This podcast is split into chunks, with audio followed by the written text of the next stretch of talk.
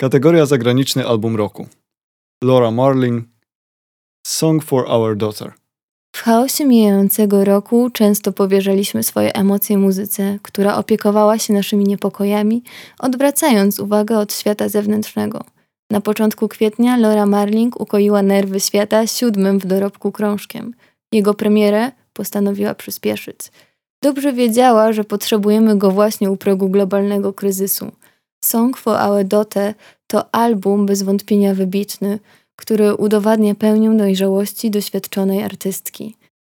Brytyjka już od kilkunastu lat dzieli się spokojnymi refleksjami o życiu.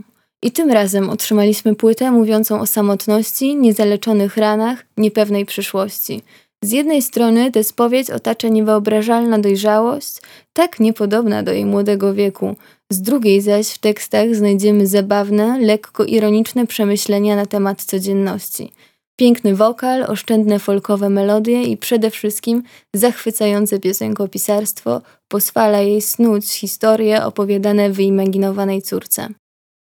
Z tych historii bije onieśmielająca, rzadka w dzisiejszych czasach normalność, pełna spełnionych i niespełnionych miłości, smutków, marzeń czy lęków.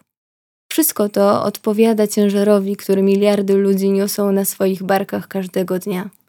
Lora przyszła do nich z krążkiem, w którym mówi ciepło: Nie jesteście sami, po czym pokrzepiająco dodaje: Sometimes the hardest thing to learn is what you get from what you lose.